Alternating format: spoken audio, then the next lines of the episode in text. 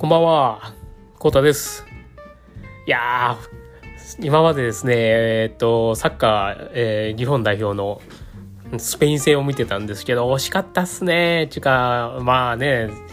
すごい延長戦まで、えー、もつれて、延長戦の後半に1点決められちゃって、いやー、まあ、惜しかったっすね。まあ、終始、やっぱりスペインがもう2枚もね、3枚も上手なんで、もうずっと攻められつつ、ちょっとしたチャンスをこうね、が何回かあったんですけど、なかなかやっぱり入んないですよね。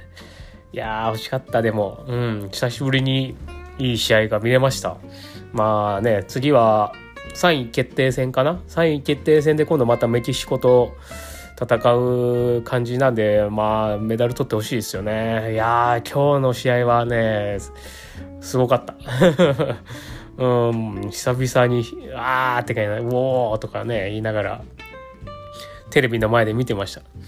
まあ、これでまたお酒でも入っちゃったら、また でっけえ声が出ようとやるけど、まあ、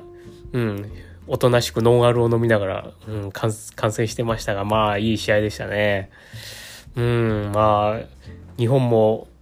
世界と戦えるレベルに、まあ、なってきてるけど、やっぱりまだね、スペインとかあっちの方が上手ですよね。まあ、ちょっと、選手の層が もう、すごかったですよね。もう、出てる人がもう、バルサやら、もう、ねあっちの有名クラブの選手ばっかりだったからすげえなと思いながら、最近そのサッカー、